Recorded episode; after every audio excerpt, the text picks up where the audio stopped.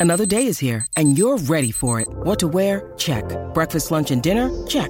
Planning for what's next and how to save for it? That's where Bank of America can help. For your financial to-dos, Bank of America has experts ready to help get you closer to your goals. Get started at one of our local financial centers or 24-7 in our mobile banking app. Find a location near you at bankofamerica.com slash talk to us. What would you like the power to do? Mobile banking requires downloading the app and is only available for select devices. Message and data rates may apply. Bank of America and a member FDIC.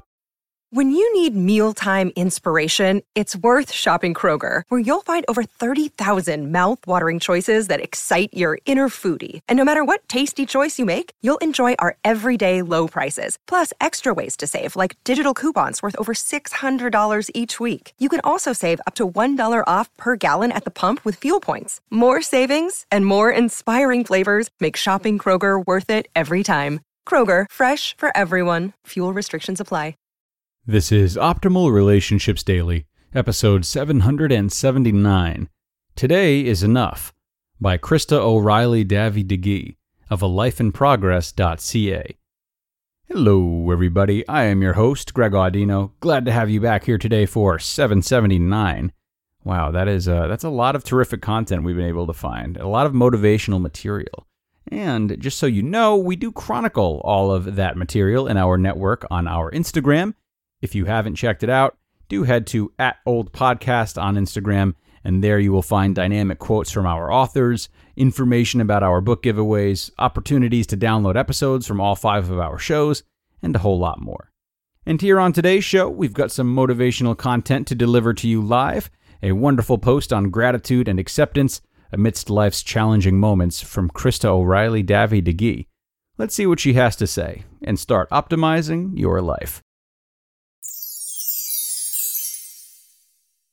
Today is Enough by Krista O'Reilly Davi-Digui of alifeinprogress.ca.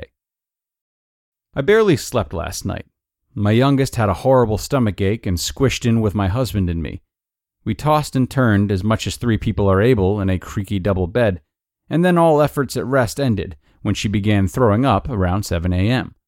We are on a work holiday in beautiful Banff, but instead of eating at the vegan restaurant I scoped out yesterday and taking my girls to the climbing wall, we are camped out in a smelly hotel room while my husband attends his work conference. Fortunately, we are able to scrounge coffee and snacks from a cafe housed in the building, and we will snuggle and spend time on our devices while my daughter rests and heals. I have a view of the mountains through the sliding glass doors next to the bed where I sit writing. I released the plans I had for this day. Today, is enough. Yesterday, we enjoyed brunch at a local organic cafe where the sourdough is baked fresh and crispy, and afterward, we moseyed through an outdoor market, a little too hot in the unexpected sunshine. We bought carrots and beef jerky and chatted with numerous Australians who came for the snowboarding and stayed on with work visas, missing home but not quite ready to return. In the evening, we sat on an outdoor patio till after 9 p.m eating thin crust pizza and warming our chilled hands on the hot mugs of tea and coffee. We shivered as we walked briskly back to our vehicle, the shift in light and temperature alerting us that winter is coming quickly this year, and reminding me that I need new, fuzzy boots so I can wear bare feet as long as possible. It was an easy day. Yesterday was easily enough. Next week, I will drive my son back to college for his third year. He may never return to live with us again, although the porch light will stay on. I miss him, the easy connection of yesteryear. He is doing the work of separating now, but I will help him set up his small abode and focus on what he needs and wants from me in this season. When I leave, I will do the work of letting go again, the work I have been preparing for the past two decades, though I did not know it. My heart will ache, and I will feel worry and pride and wonder at the person that he is, and I will release him, again, to walk his path and hope and pray that one day our relationship will transform into genuine friendship. I will not rush through the day or wish it away. I will simply be present and malleable. That day will be enough. There was a day so many years ago now that we buried our mom and my heart cracked in two. And then another day, more than a decade later, that my siblings and I stoically suppressed our tears during a funeral while someone sobbed loudly behind us I wanted to shut her up. Then we stood, trembling, as our dad was lowered into the ground in a little box that would rest above our mom. He wanted to be with her. The floodgates opened and torrents of grief and pain poured out. I drove through the town where I had grown up and felt that something had shifted in the very atmosphere. It was no longer home. We all went through the motions, chatting with people and nibbling on snacks, while, really, I desired to escape to my real home, four and a half hours away, to curl up under the covers and be alone with my loss. That was a dreadful day. But I would not change it now. It was part of our journey. That day was enough. I think back to the day when my third child was born, and I did not speak up for myself. Strapped to the bed, so uncomfortable, I wanted to be up and moving, squatting, trusting my body to do this amazing work. I did not know how to use my voice yet, and I put a rib out giving birth that day.